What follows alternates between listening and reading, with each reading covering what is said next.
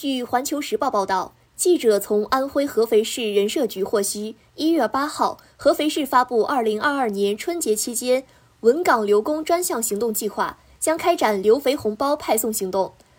倡导和保障外来务工人员在肥过春节。据了解，根据疫情防控需要。合肥市将向2022年1月26号至2022年2月9号期间留肥在合肥市重点用工企业、重大建设项目企业、规上工业企业和规上服务业企业工作，且在合肥交纳社会保险的非安徽省户籍员工发放留肥红包，发放标准为每人一千元。对于留合肥过春节的其他企业员工，未在肥交纳社保的外省务工人员或省内其他地市在肥务工人员，鼓励用工单位春节期间给予一定关爱补助。感谢收听羊城晚报广东头条，我是主播佳田。